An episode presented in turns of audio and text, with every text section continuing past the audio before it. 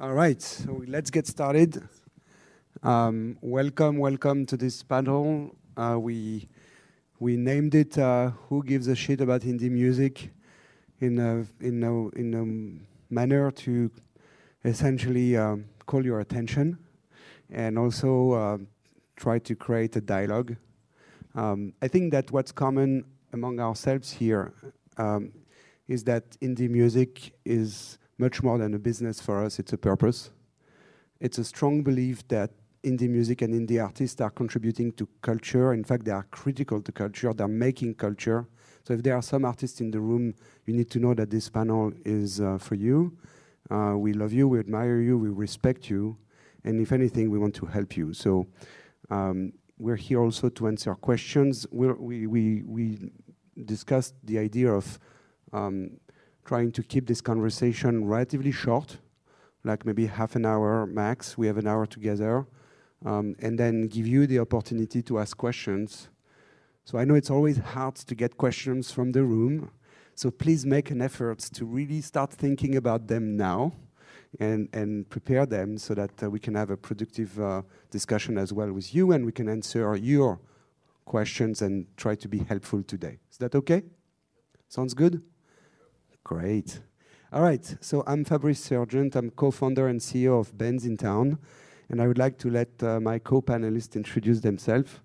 Maybe uh, Trey, do you want to start? Sure. Yeah, my name is Trey Many. Uh, I'm a music agent at Wasserman Music, which is a relatively new company that's a part of a bigger company. Uh, I'm based in Los Angeles, and and maybe I didn't say, but tell us in a word what comes to mind when you hear indie music or indie artist. Uh, it's it, it's an interesting mix of things because you know I don't think it's just defined by indie rock, you know, as like a genre the way it sounds, but that's part of it for me. I mean, that's what I specialize in. And as far as the music that I uh, artists that I represent would be like Beach House, Lord Huron, Death Cab for Cutie, Fleet Foxes, artists that are in that mm-hmm. genre. But then I also think of indie music meaning like very much do-it-yourself, self-starting musicians that uh, you know kind of the genesis of their career is you know in bedrooms, basements, garages, that kind of thing. And it doesn't have to sound a certain way, but it's sort of like a DIY, maybe punk ethos. And again, not necessarily sounding like punk rock. It can be any genre. So that's that's a state of mind. All right. Yeah, da- state of da- mind. Dayna, welcome.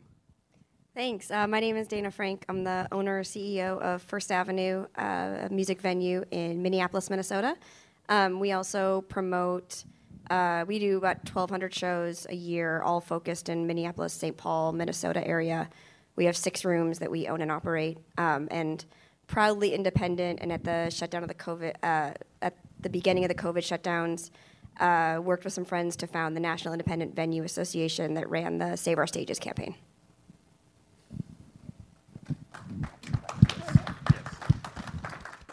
Robby, welcome. Hey, um, yeah, I'm Robby. I work at Secretly Group, which is an independent uh, label group based, founded in Bloomington, but based uh, all over the world. Um, I work in our Brooklyn office. Um, the labels include Jagjaguwar, Dead Oceans, Secretly Canadian, and the Saddest Factory uh, Records.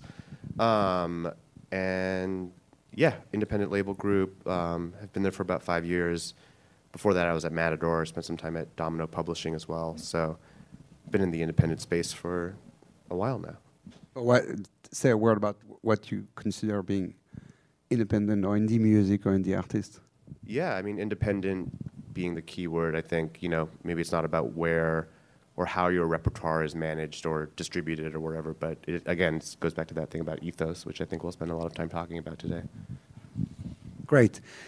Okay, thank you. So welcome. Um, before we dive in, um, we will and we will explore essentially the challenges and the opportunities that are right now uh, facing um, indie music and indie artists in general. Let me share with you some data points that I can bring to this conversation from uh, uh, the data we, we have at Bandsintown. So we bring together half a million artists and 76 million registered users, and we see a lot of patterns and, and things going on.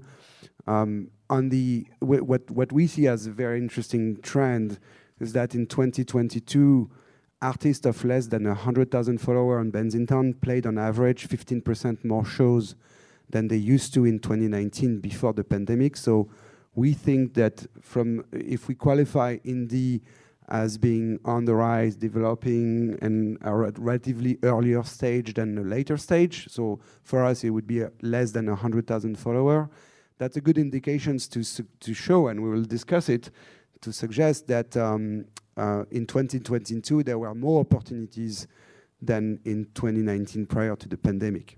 Uh, the other thing that uh, we're seeing is that um, fans are willing to go to more concerts in 2023 than they did in 2022, and that despite the fact that price uh, for ticket prices are rising. Uh, we see the, a very significant impact of uh, inflation, and we'll discuss rising cost of touring on ticketing, but there's no elasticity. So we made a survey where we got um, 2,200 fans participate to a panel, and they admitted that in 2023, so 50% of them want to go to as many shows as in 2022, and about 30% of them want to go to more shows. So there are more fans that want, so fans want to go to the same number of shows or more shows in 2023 versus 2022. And, and that's, uh, and then there was um, an interesting answer, which I'm sure we will all relate to, which is that more than three quarters of the fans said that they are ready to cut spending on clothing, on food, on really essential things um, before, um, before cutting on their concert spend. Uh, in 2023. So they're anticipating recessions, inflations, and all the things that the economy, unfortunately, is bringing to us. Uh, fans seems to be uh, still crave live music and music in general, uh, and that's also, I think, it's good news for indie artists and indie music because all tide all um, yes, all, said that all tide uh, raise all boat. Is that uh, uh, rising tide raises all boats? Yeah, sorry. It's, sometimes I, I have to get support. Uh, all right. So yeah. So that's I we find that also very very uh, suppo- supporting, if if anything, in terms of trends.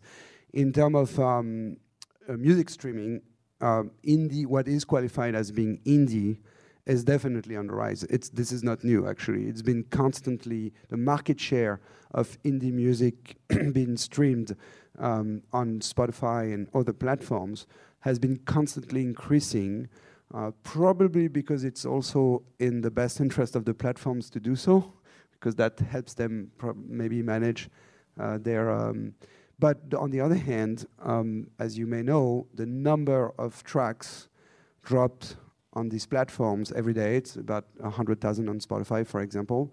I've been increasing also tremendously. So if altogether indie music have been on the rise on streaming, it's ever more fragmented. It's more fragmented than ever. So that's that's you know that's definitely a challenge as well. So with this being said, why don't we start by discussing what are from each of you? So we have an, an agent, venues and promoter and label, from your own perspective, how do you see the challenges that um, indie artists or indie music are facing in 2023? I mean, it's definitely you know some of the stuff you referenced as far as the rising costs. Um, you know the ticket prices are on the rise, but if we're talking specifically about like small clubs and venues, maybe under a thousand or under fifteen hundred, which is most of what First Avenue works in, um, those ticket prices, you know, in my career, kind of don't. They've remained relatively stagnant. You know, like they've stuck in this one zone, and it's it's hard. Uh, it's the costs are going up, but the ticket prices aren't going up at the same rate. So, like you know, like a, a club ticket, you know, like for a 250 cap club, I don't know. Would you say Seventh Street probably like, which is their 250 cap club, is like $15 is like a normal ticket price, but selling 250 tickets at $15 a head with the way the deal works, and your deal is a good deal, um, it's, it's not enough to get by for, for artists on the road, you know, with the cost of lodging and travel and, every, and food. So people are upset about the rise of ticket prices, and usually the, the things that make the news are not relevant to this specific discussion. If we're talking about artists that are starting out, these aren't the tickets that are going for $3,000. This is like an artist where like being able to set the baseline of ticket prices at something closer to $25, even at a small club, would be a huge help to new artists, but that's a tough sell for consumers. Um, so it's it's sort of this double-edged sword that that I see where uh, rising costs and then the ticket prices on the entry level not being able to rise as quickly as those. Dina?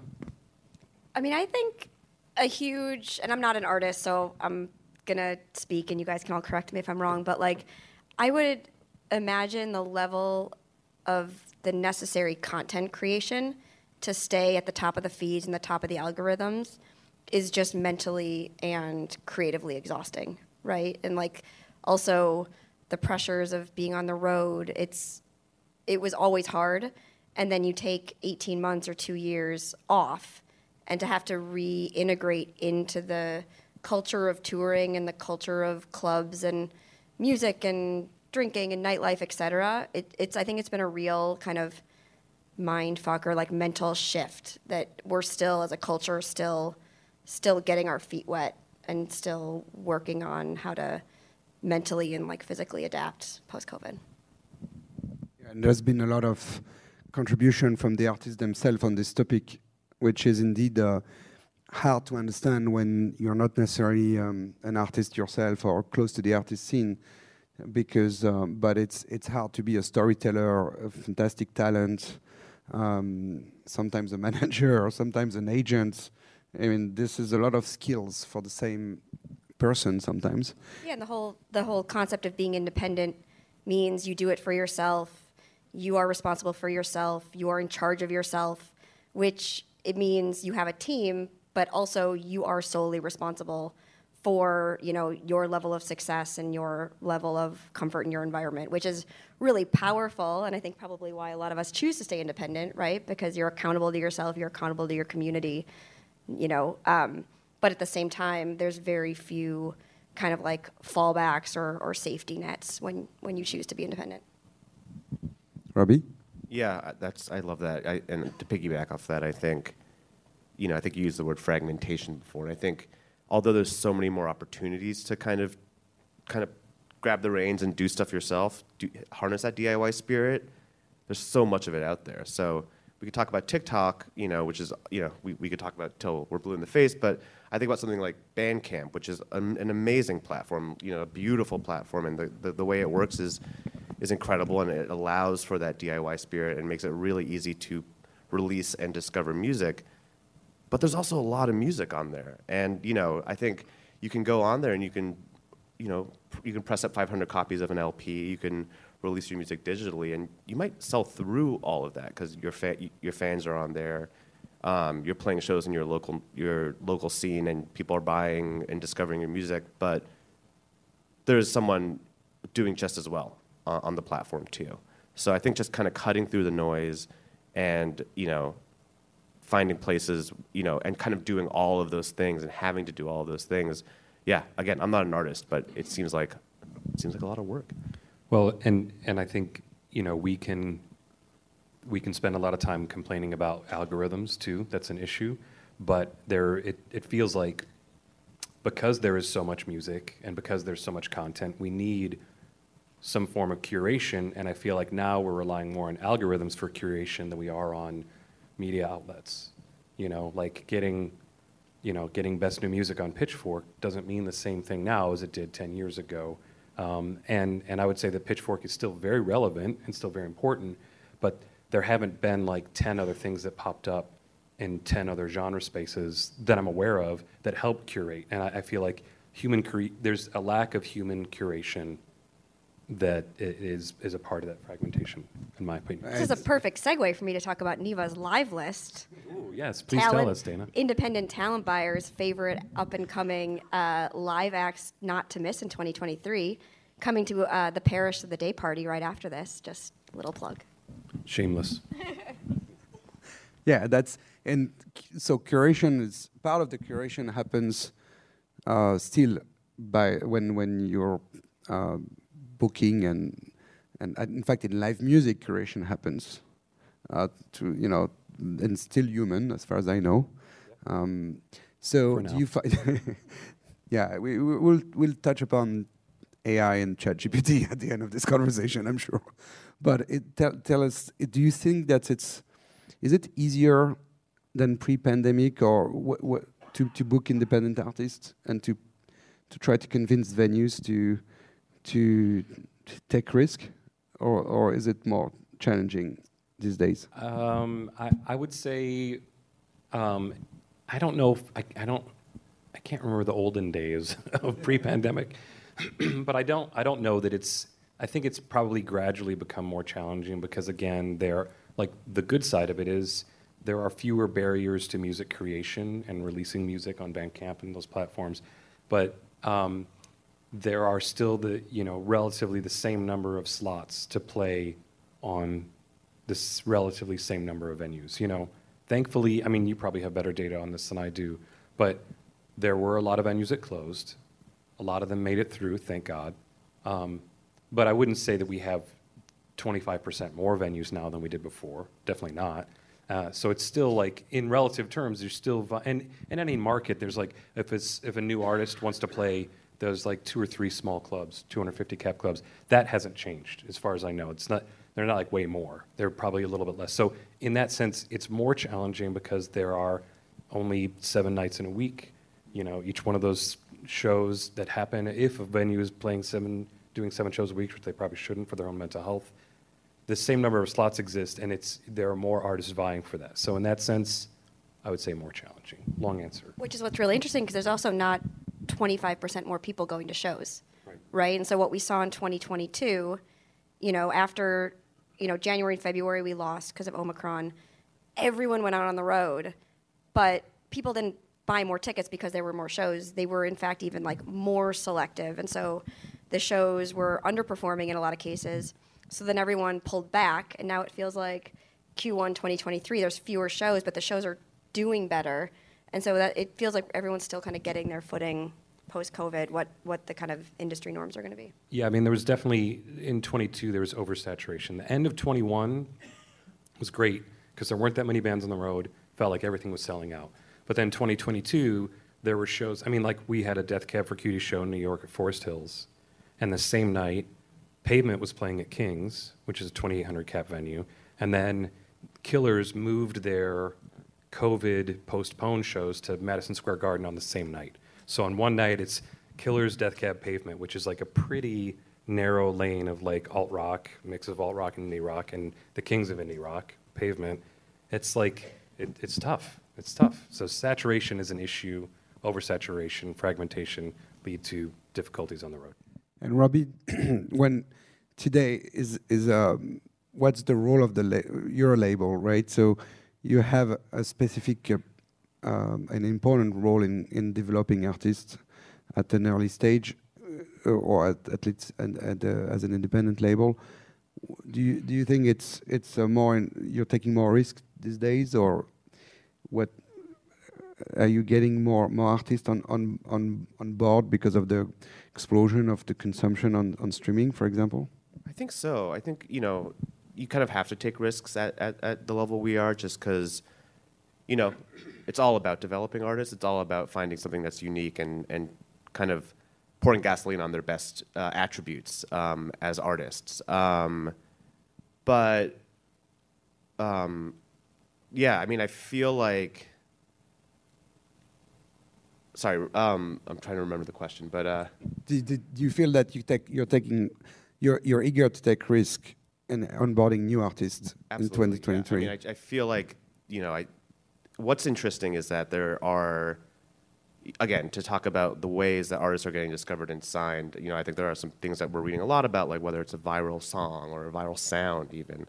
Um, those are not. Those are things that we look at. We don't have a data team that's like kind of wa- watching spikes on TikTok, but we do look at a way an artist interacts with their audience, um, the way they interacted with their audience when they couldn't go out and play shows, and and and you know, the more innovative or the more creative they can be, it, it certainly helps.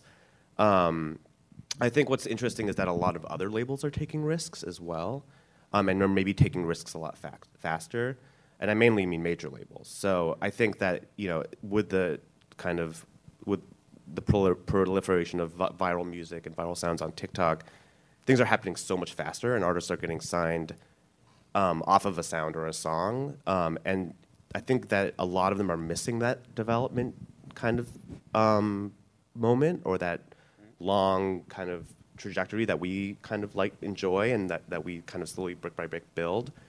Um, I think a lot of, uh, you know, it's funny because I think a lot of labels are taking risks on artists, but not doing the crucial stuff to build things up. You know, we talked about before the fact that a lot of artists are getting signed who haven't played showed shows, you know, or you know, thinking about something like South by, where you come and play a bunch of shows, you know.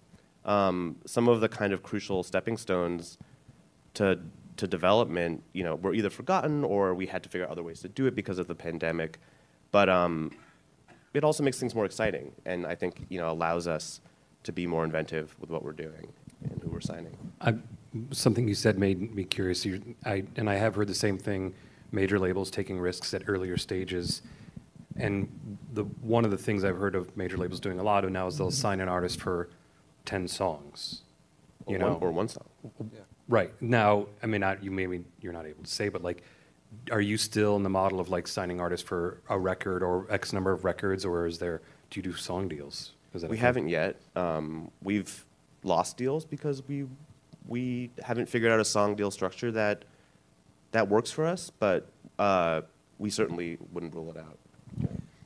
Yeah, look that. That's the reason why uh, you're so special is because you you apply an incredible taste to your to your roster. I'm not saying that the others don't. Obviously, they all believe they do, but secretly is very very special. And your roster is so incredible, and you have a a, level of selection that is uh, extremely demanding in a way. Uh, but that's to go back to your point on curation. That's probably what some what consumers need um, at this point. It is a, so we we touched upon um, curation. Let's talk about discovery, and and we we if there's less curation, or at least curation is less respected or or probably checked by, by consumers that it used to be. So consumer used to read the magazines and whatever as, as a Bible to discover new music. Um, do you see that as you know, this evolution toward digital? Is this evolution toward digital a challenge for discovery? And, and so we talk about delocal, delocalization. uh, how do we how do we foster discovery these days if there's less curation? Um, I mean, it's a challenge for me having less human curation on the side, like uh, as far as media is concerned, critics and music critics. And, you know, for me, when I was growing up, it would be like go to the record store, ask the person behind the counter, like, okay, I like this, what else would I like? And there's less of that. I feel like now, if I'm going to a music store to buy something, it's because I already love the record and I want to have a physical copy of it. It's like a, a token. I mean, I, I love vinyl, so I listen to it, but it's, you know, um, but it's challenging for me that there's less critic, music critic curation um, because I'm not as good at consuming music digitally from the the feed. Um, there are other people in my office that are very good at that. Um, so for me, it's I'm kind of leaning back into more human discovery, referrals, asking people, you know, asking local promoters, you know, who's you know who's doing really well in the scene in Minneapolis, or you know, local artists and managers, labels, you know, it's kind of leaning on the, you know, these people here with us right now for the curation. Um, and I think, I, I mean, I, I don't want to speak for you, but I think some of that comes in our direction too. I know that, you know, I've had labels say like, oh yeah, knowing who the agent was made it easier decision whether or not to sign because we know there's going to be a touring strategy in place and stuff like that. So that's my experience on curation challenges. Yeah, you pointed out this this this issue of delocalization. I'd love you to elaborate on that. Yeah, um, it's been really interesting post COVID again. It seems like the local scenes are very much dissipating. You know, like before COVID, seems like, you know, uh, people would, you know, our local artists get together, create music, they'd collaborate, kind of mix and match, and you have like very like localized sounds. And, you know, after COVID, amongst a lot of the folks that I talk to, like doesn't seem like there's really any city in the country right now that has like a really like solid or very specific local scene. Um, and I th- think that was always a huge way of discovering music, right? Like, you know, we'd have agents like, okay, who's you know, who's the Minneapolis scene kind of up and comers like, you know, Hippo Campus or Lizzo came out of Minneapolis. And now, you know, we, there's I think a Stereogum list of the top, you know, 20 new artists. And there's one artist from Minneapolis like who had never played a show. And we're like, oh my God, we, it's like, how do you discover even in your hometown if they're not, you know, if there's no scene and they're not playing shows? Um, but I don't know, it seems like most, like Spotify, right, is the kind of music discovery tool, the playlists.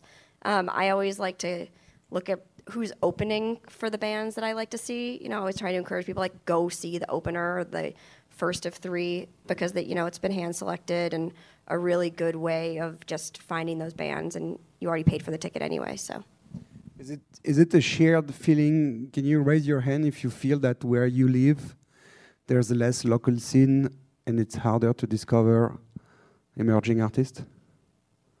Okay. Robby, so how do you how do you discover them?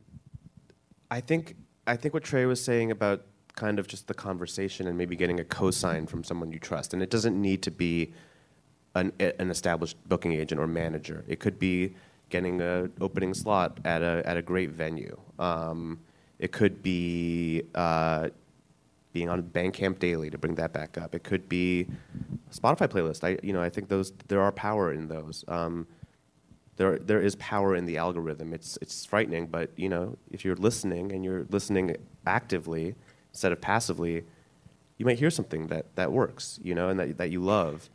Um, I think with content creation, again, it's I, you know again I really sympathize with the the artists out there who are kind of feel feeling the need to feed the beast of of kind of what's required or what you know people say is required, but it's also really it's much easier to make great content and make unique content now.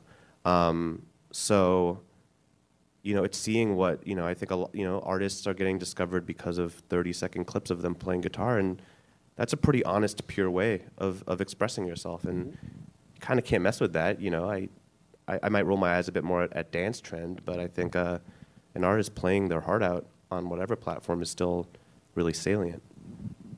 Yeah, so that's so indeed. Uh, if we evo uh, evolve this conversation from challenges to opportunities, what you all seems to mention is that there are less barrier to entry to a certain degree in terms of production, in terms of um, um, let's say visibility to, to uh, at least uh, to getting out there.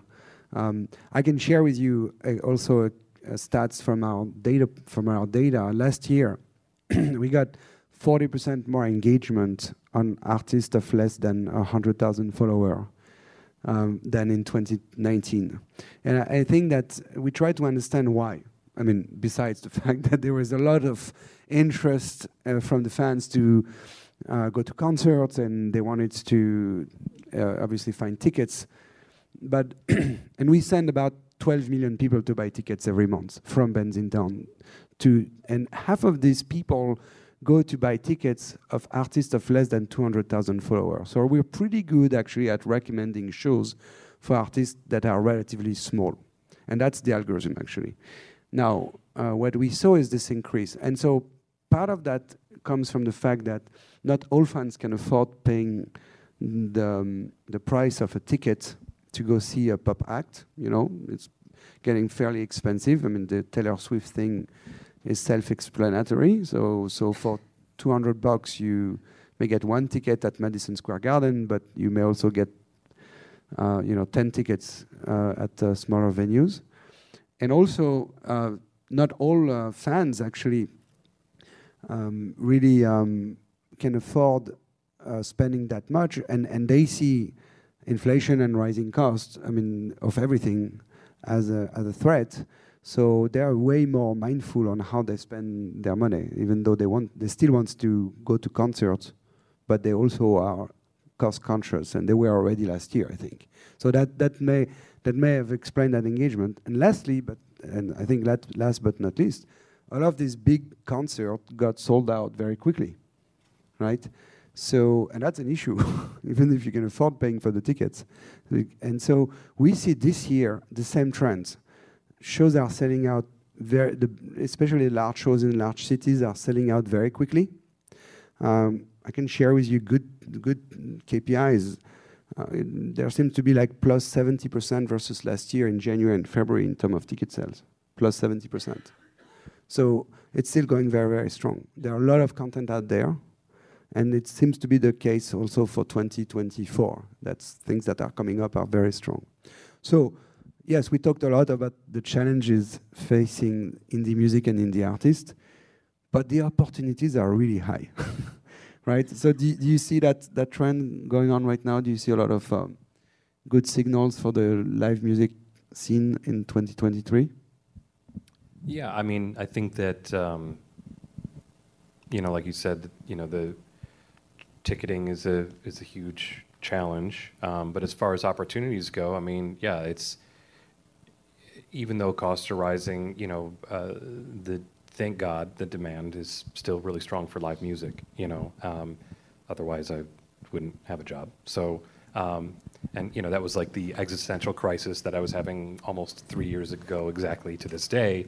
Uh, was you know okay, will you know like live music is relatively recession proof, but it's definitely not pandemic proof, um, obviously. But the good news is people value going out to see things in person. It's still, you know, people want to listen to music at home and then playlists and, and, in their car, but they also, when it's important enough, they do really want to be in the same rooms as the artist that's making that music. So that to me is a just signals a great opportunity for us that it's as humans we still care about that um, and that doesn't mean that it's any easier. There are some barriers that we talked about that are there are fewer barriers.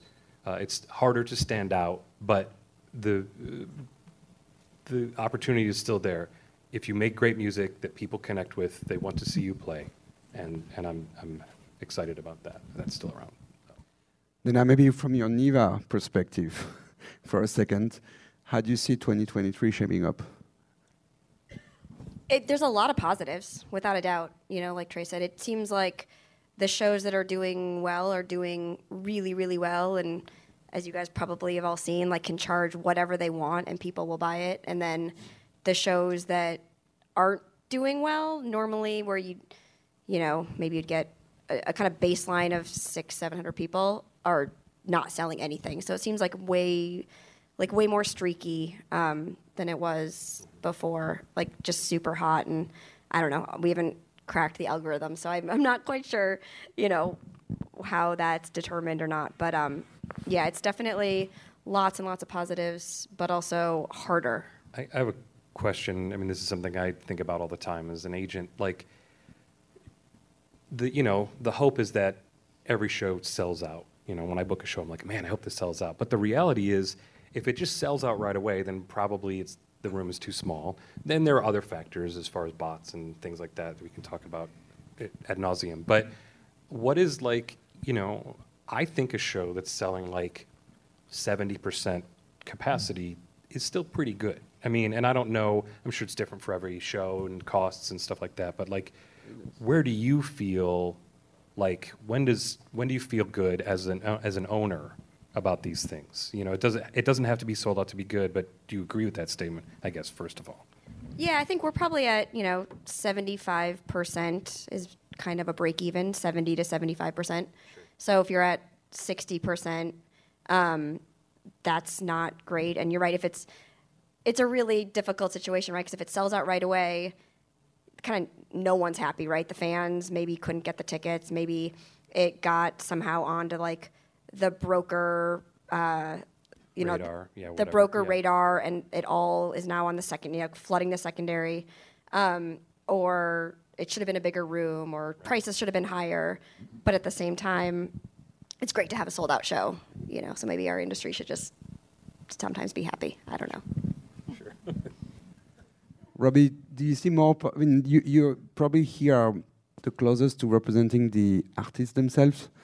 Uh, so. Um, I, do you feel that there are more the opportunities also come from the ability to control your own fan base, to acquire first-party data, to uh, also you know gain regain control over the social platforms? Is this something that you, you work on as as the label and with the management companies? Yeah, it's funny because I'm sitting here and you know I, it's it's amazing to hear that things are kind of rebuilding in the live sector and things are you know hopefully getting back to kind of where they were. But for us, and I, I you know I hate to sound glib about this, but the pandemic was kind of okay for the recorded side of music because yeah, what are you doing but sitting at home and streaming music and buying merch? Um, and you know we did a lot of really great work, and I think a lot of our artists, you know, it's it's it's again, it, it, it's going to come out wrong, but you know, benefited in a way from being able to express themselves online and being able to really harness those communities and really embrace social media and, and other platforms to build those audiences.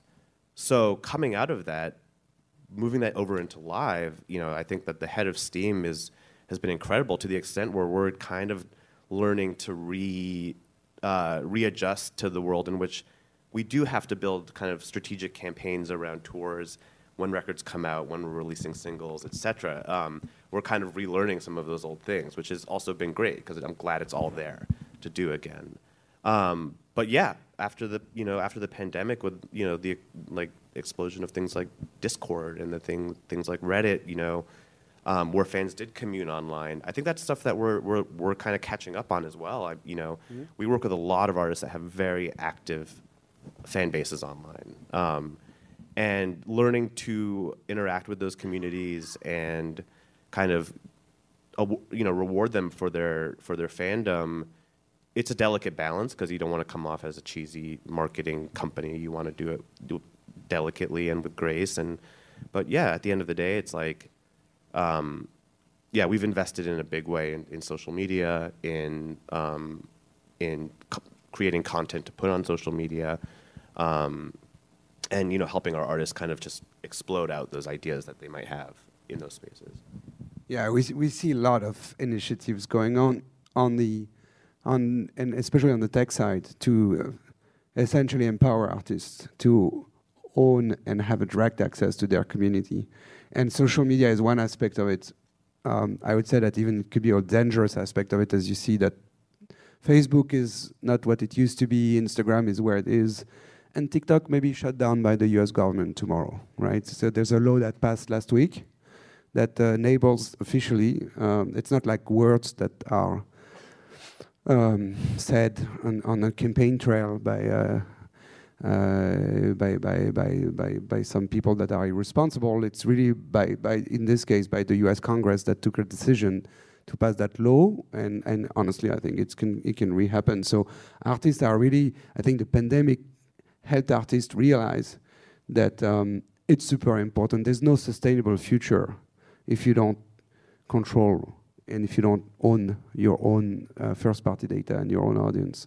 Um, and so if I'm summarizing here, what I'm hearing is that so after years and years of uh, issues, recorded music is is um, is is really strong and, and and and on fire on all fronts. And then live music is back. So after talking about half an hour about all the challenges, guess what? There are many opportunities, and you should feel really good about this year and the way and it's shaping up. Um, maybe that's the time to switch. We said that we would uh, reserve enough time for questions. Um, there's a mic over there.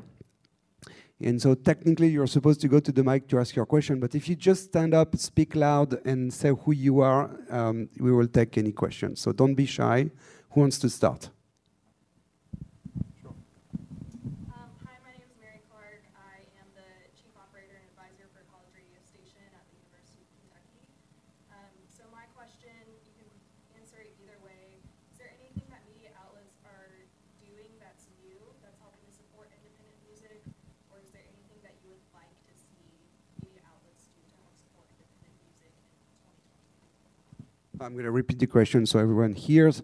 Are there anything new that media outlets are doing to support independent music, or would what would you expect from media outlets to help support independent music? Um, I well, first of all, I think college radio is a hugely important, you know, um, part of the ecosystem. Uh, it certainly influences me. Uh, I mean, the two big stations that I listen to don't they're not as student run as others at KCRW uh, and KEXP in Seattle. Um, but that I guess that I would as an agent, uh, trying to both discover new artists and help them develop their careers, I guess I would just, I would love to be a little more plugged, get plugged back into um, college radio stations and what they're doing, what they're working on, uh, what campuses, because I, I, do think that that's definitely a place where a local scene can thrive. Um, uh, I used to book a lot of college shows, and a lot of those college shows would be, you know, sort of curated by the lo- uh, by the radio stations. It feels like a lot of universities, and this is just my perspective. I'm, maybe I'm wrong. I hope I'm wrong. Um, the radio station and the campus advisory or campus like events board are, feel very separate, and it's you know what's being booked is just basically what's the most popular DJ we can get for this party that's going to happen in the quad or whatever. And I would love to have more connection with um, campus radio stations that are, you know, using campus venues to help support the music scene that's happening on campus, or you know, artists that maybe aren't students, but just that your radio station loves. So that that's my perspective. Do you have some? Yeah, I love that. I mean, a, a, co- a former college radio music director myself. You know, I think um, there was a funny thing that happened when I was in college. Uh, Paper Magazine, which is like this cool kind of arts and events magazine in New York, said we talked to some tastemakers in New York, and they asked me as a music director what I was going to see at CMJ that year, and I was like, nice. tastemaker, gross. Right. no, and I guess maybe the new word for that is influencer, right? But y'all are influencers, and you know I think that the college radio, the kids at the college radio station are the coolest kids on campus. Um, they know the most about music because they're getting served they're getting served new music by record labels and promotions companies they're working on it, they're listening to it, they're playing it on the radio. Talk about that. I mean, I, I think that use that platform and that opportunity that you have to just spread the word. I mean, I even think at like a very kind of grassroots level, word of mouth, talking to your friends, like that. That's what leads to those big, big sold out shows on college campuses or in a local a local market um, where there's a big college community. So yeah, that's awesome. Dayna, you're connected to is it the current? Is that one of the stations that you kind of rely on? Yeah, the current's the like the NPR station. Radio K is our college station. Um, love doing shows, showcases, and I think college radio.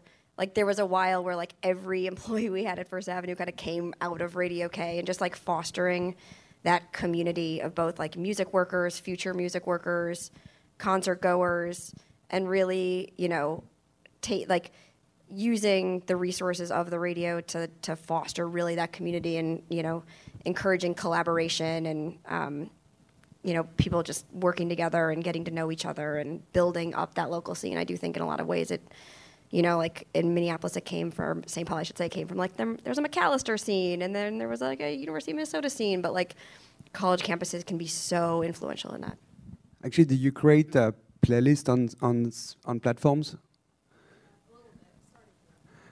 yeah, because that's we were talking about curation. It's true that some of the people who really know some college radios, uh, even way beyond and after college, would continue to listen to it because they think that this, this is where the music starts, right? Um, but it would be probably great to bring all these college radios to other platforms so that it becomes really accessible to people that are not on campus anymore, and that and you can create a name for yourself. Um, great. Another question? Yeah, I'm not sure we hear you. Is it on? Is the mic on? Hello?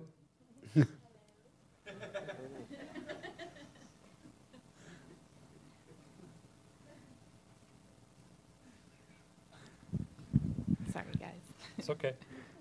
You know, it's that, that that's live. It's it's not a it's live. That's fine. Um, okay, so I work at Royal, which is a music rights marketplace where fans can invest in artists they believe in. Um, I really loved the question about regaining control of your audience and first party data. What do you think is the best way for artists to capture contact info from the fans that are attending their concerts? Uh, I mean, from Bandsintown perspective, how, how do you? I, I have. I mean, I don't, I don't, I don't well, first of all, I think it's it's great to be conscious of this challenge, right? Because many artists, correct me if I'm wrong, have been touring for years, for a long, long time, uh, without really even thinking of uh, getting this data.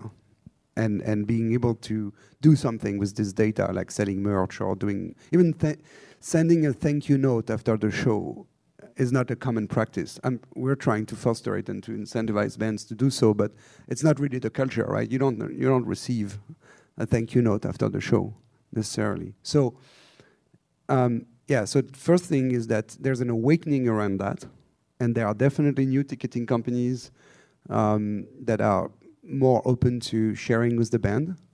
Um, there are new technologies, uh, and you're you're coming from the Web three world. Uh, definitely, uh, uh, we, we have actually a solution to do that to capture um, first party data on site with fans checking in um, from, from, uh, from, from the venue. So there, there, are, there, are, there are ways to, to foster that. Um, it's super important to do it uh, one way or the other.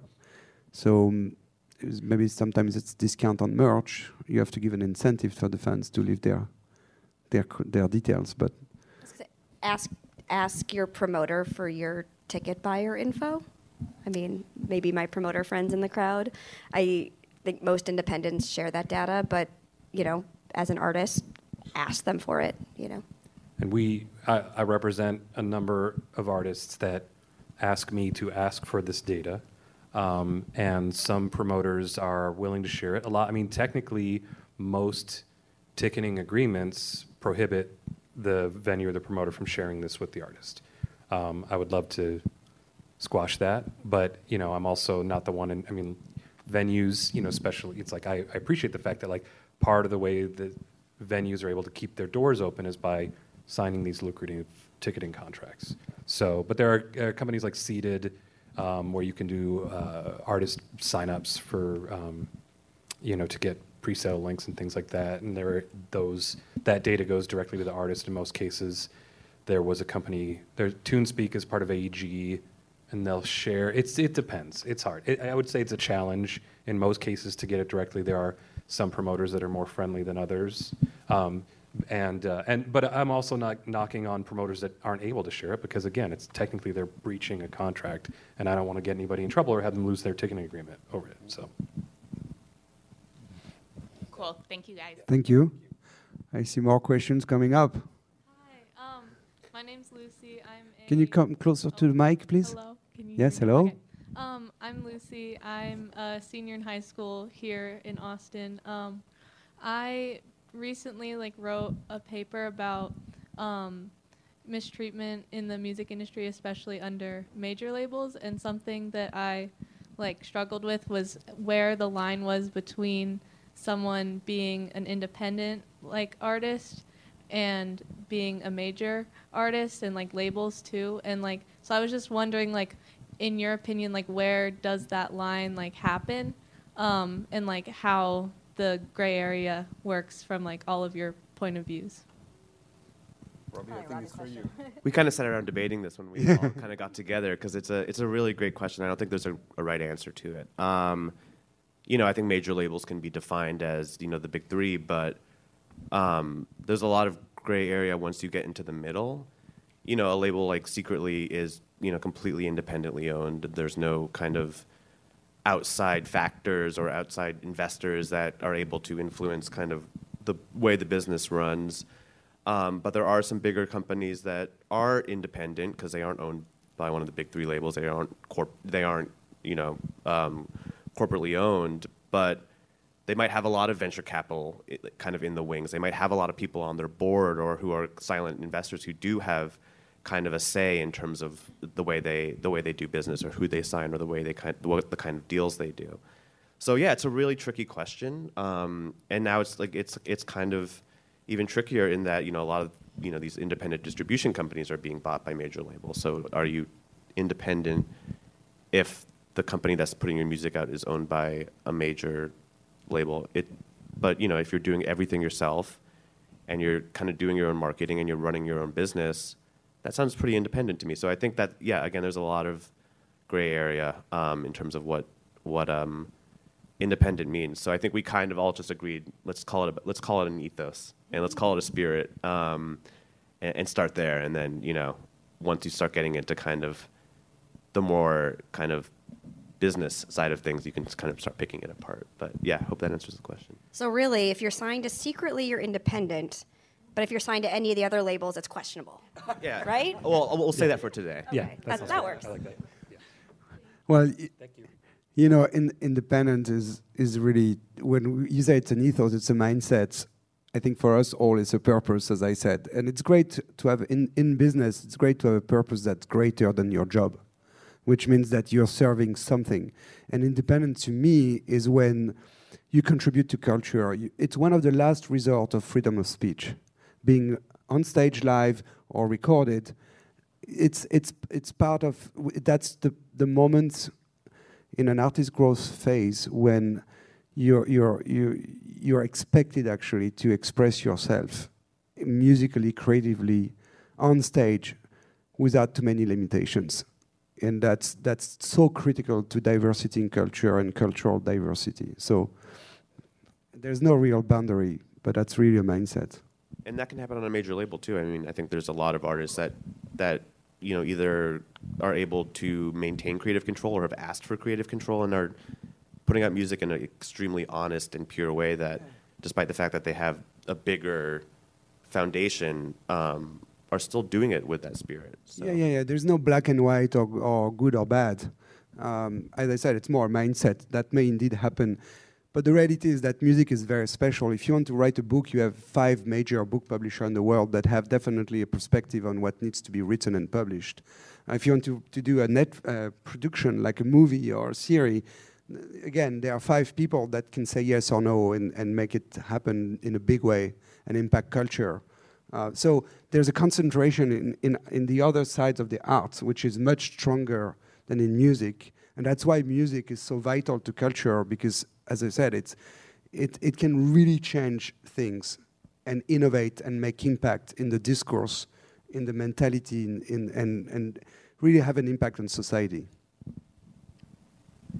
Um, hey, my name is Nivash. Uh, I'm a senior at uh, Columbia College Chicago, and um, this question is for Robby. Um, I am a audio arts major, so my uh, minor is music uh, business, and Alex Fruchter had a class called Record Label Operations, um, and he brought in um, a rep from Secretly, uh, and we talked about Jagjaguwar. We did some like case study stuff, um, and I know you have Secretly distribution, um, so you're kind of all in house. Uh, I guess my question is with the rise of like um, I guess uh, services like DistroKid, where they have plans of um, artists and pro and their label plan, the top tier, where you can have as many artists on this. Do you think that there's some kind of synthetic um, independent label that's going on out there that's kind of ruining independency for artists out there? Um, where I don't know, let's just say a manager or somebody signs up for this uh, DistroKid um, label uh, plan, and they sign a bunch of people and kind of create their own uh, network or quote unquote label with a completely different company's um, business model versus like Secretly where you have distribution in house, you have um, label development, A and R, all that kind of stuff that you're working with. Um, these are two super different like operations, but essentially kind of trying to achieve the same goal. Do you think there's some kind of synthetic fallout? Yes and no. I think, um, and I see some of my colleagues from Secretly Distribution in the room. So shout out to those guys, and you might be able. I might send you to them after this um, if you really want to dig in. But because I, I work on the on the label side, um, but you know, I think what you're describing is a record label in a way. You know, if you, you know, we work with Secretly Distribution as our distribution partner, and they handle a lot of our our, our processes, our digital, for example, obviously distributing our music throughout stores. Um, but then we there's a, there's a group of us who are focused on the A and R, the marketing, the radio, et cetera, and are really spending time on that. If you have a team that can do that, if you have the resources, if you, whether you're a management company or you're a band, and you just kind of have that wherewithal, and you're running your your label services through one of these companies, you've kind of built a, a record label in a way. I think that you know, I think I'd, I'd like to think that we, by being super hands-on with our artists, with the deal structures we have when we sign them to one of the labels, that you're getting a lot more of that. Whereas I do think a distro DistroKid or a TuneCore, you know, there's th- there's thousands of artists and thousands of small kind of uh, artist-run labels on those through those companies. So it's harder to do it. Um, but I think if you can do it and you're and you and you're thinking about all those boxes to tick as in, in, in terms of what it requires to release music, then you kind of have a label. And I think that, you know, there should be more labels. So, So- yeah. So I want to be mindful of time. There's there's five minutes left to this panel, so maybe we, we get two more questions if they are really short, and if we can get short answers. Just yes and no questions, please. Okay, in, uh, I'm Hugo from Portugal, uh, and uh, I was just listening about the local scene. Just want to explain a little bit how we made a label in a small city. We went to high schools, we asked kids to give us bands, uh, and some of these bands, for instance, when RTCC are playing, Surma, she played from Asia to Europe, whatever. But we notice right now that we are going back to school to build audiences, to explain the kids in the book who does what before music gets to your ears, all the professions. Uh, and we're noticing there are a lot of people, uh, kids, playing music, but they don't gather around in bands. Uh, and we're starting to do again all this process. And what I'm asking is, who, who gives a shit about indie music from a peripheral country? We can go to Asia, we can go to Europe all over, but it's so hard to get in the US. Thank you. Yep. Um, I mean, I, I, I give a shit. You know, I guess that's what I would say. Um, but again, it's like, uh, you know, there's there's a lot to consume. I know that U.S. and U.K. are very difficult markets to break for a lot of artists, but like, you know, I'm I'm open. Like, I want to hear more of this stuff too. So, thank you for expressing that. Yeah. Hey, I'm Ed. I also I make music. I'm here at South by for performing music. That's about it. But I had a question for really all of you. Um, I also use Discord, and I came up like right before COVID, and then just like hit off on TikTok and stuff throughout COVID. Um, have you had issues with? You talked about like Discord and a, a really active like online audience. Have you had issues transferring that over to this live scene more so than say 10 years ago when people weren't on TikTok every day or in Discord. People were on Reddit, but like not really, you know? And I feel like the just even in the last 20, 15 years, my whole lifespan, there's been a huge shift between like going out and touring live and saying, you know, this is the only place I'm gonna see this person. And now there's like Instagram live, TikTok live, live stream this, live stream that you know, events here are live streamed. And so have you seen issues getting those Discord people who Out. maybe are up in their house? Like, That's a great question. Actually, there, there's a Nylon, Nylon, you know, the publication, online publication, just wrote a piece on that. Like, like is TikTok cannibalizing live?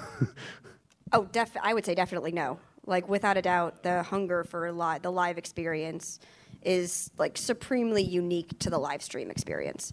You know, like the live streams were doing great, and then you know, live music opened back up again, and then the live streams are, from from what I can tell, not you know as not- not vibrant. I don't want to. Yeah, be negative, but like, you know, people would rather pay twenty-five dollars, get in an Uber, go to the club versus you know watch for free at their house. That's just what we've been finding now. Gauging demand between streams and ticket sales that's that's been very challenging. or converting from Discord, I mean, the communities into actual ticket buyers, if that's your part of your question, is also a challenge. I mean, th- Yeah, that's a challenge yeah. for sure. and a lot of artists that are being discovered on TikTok. You know, I'll see something floating around the office, and it's like huge on TikTok, yada yada. It's like, okay, yes, but does it translate to live? Like, if just because somebody's it's you know huge consumption online doesn't mean. I always say this all the time, but it's like the ability to get somebody to leave their home. You know, if they're you know if the, a student after they've come home from school, or somebody who has a job after they've come home from work, to like eat food, then leave, go find a parking spot and go see this. That's a different level of engagement, and I don't, I haven't figured out the correlation personally. It's challenging. Well, it depends, probably artist by artist, I, I would say. A last question. I see that. guys. Thank you. Thank you. Last question. My name is David. Uh, Fabrice knows me as Bruce Houghton's former Berklee student. Uh, had a chance to chat quite a bit with folks from Wasserman at Pollstar, and those those conversations were continuing after South by. Uh, got to hear a lot from agencies at that conference about you know artist tools with ticketing platforms, and something that I've been really interested to gauge and, and just ask you about what we have here is with gamified data uh, and smart data starting to be introduced more into direct to fan experiences with artists through digital tools and AR and uh, gamified experiences in live spaces. How much would you say, in your experience and from your perspective, that agencies are being hands on with and engaged with that? Like, would you say that that's something that is newer or that they're currently working on and really delving into? Um, I, well, specifically for Wasserman, we, you know, we've invested a lot in that space. We have like, I don't know how many employees. Uh, some of my colleagues here might be able to tell me, but there there are a number of employees that are like in the Web three, uh, you know, uh, AR experiences, VR experiences. I am totally out of touch with that. Every everybody that I represent could give a shit about that. So um, like when they, you know, I do like regular check-ins and they're like, so who's interested? And I'm like, none of my clients. You know, I, yeah, you don't need my, I do not want to take up your time. So, so yes, as an agency, hugely invested, makes sense for a lot of our clients, a lot more in like the younger pop scene and uh, some, you know, a lot of, a lot of hip hop artists in that scene as well. Uh, but in what I do, zero. so. All right. I, I have to, to uh, unfortunately, uh, um, uh, conclude and close this conversation. Um, I really want to thank our panel uh, for for really contributing to and answering all your questions. I hope that uh, we've been uh, helpful today. I want really to thank you all for not only attending but also being very involved and asking so many questions. You know, it was really it was really um, not only stimulating but uh, very nice to see that uh, our topics uh, resonated and, and that you liked it. Um, this is an ongoing conversation, and certainly it's a fight. We're never going to stop fighting for the artist and for especially for indie music and indie artists. And so, if anything, we you know continue to fight. Let's fight all together to help raise the tide and, and make it happen for everyone. Thank you.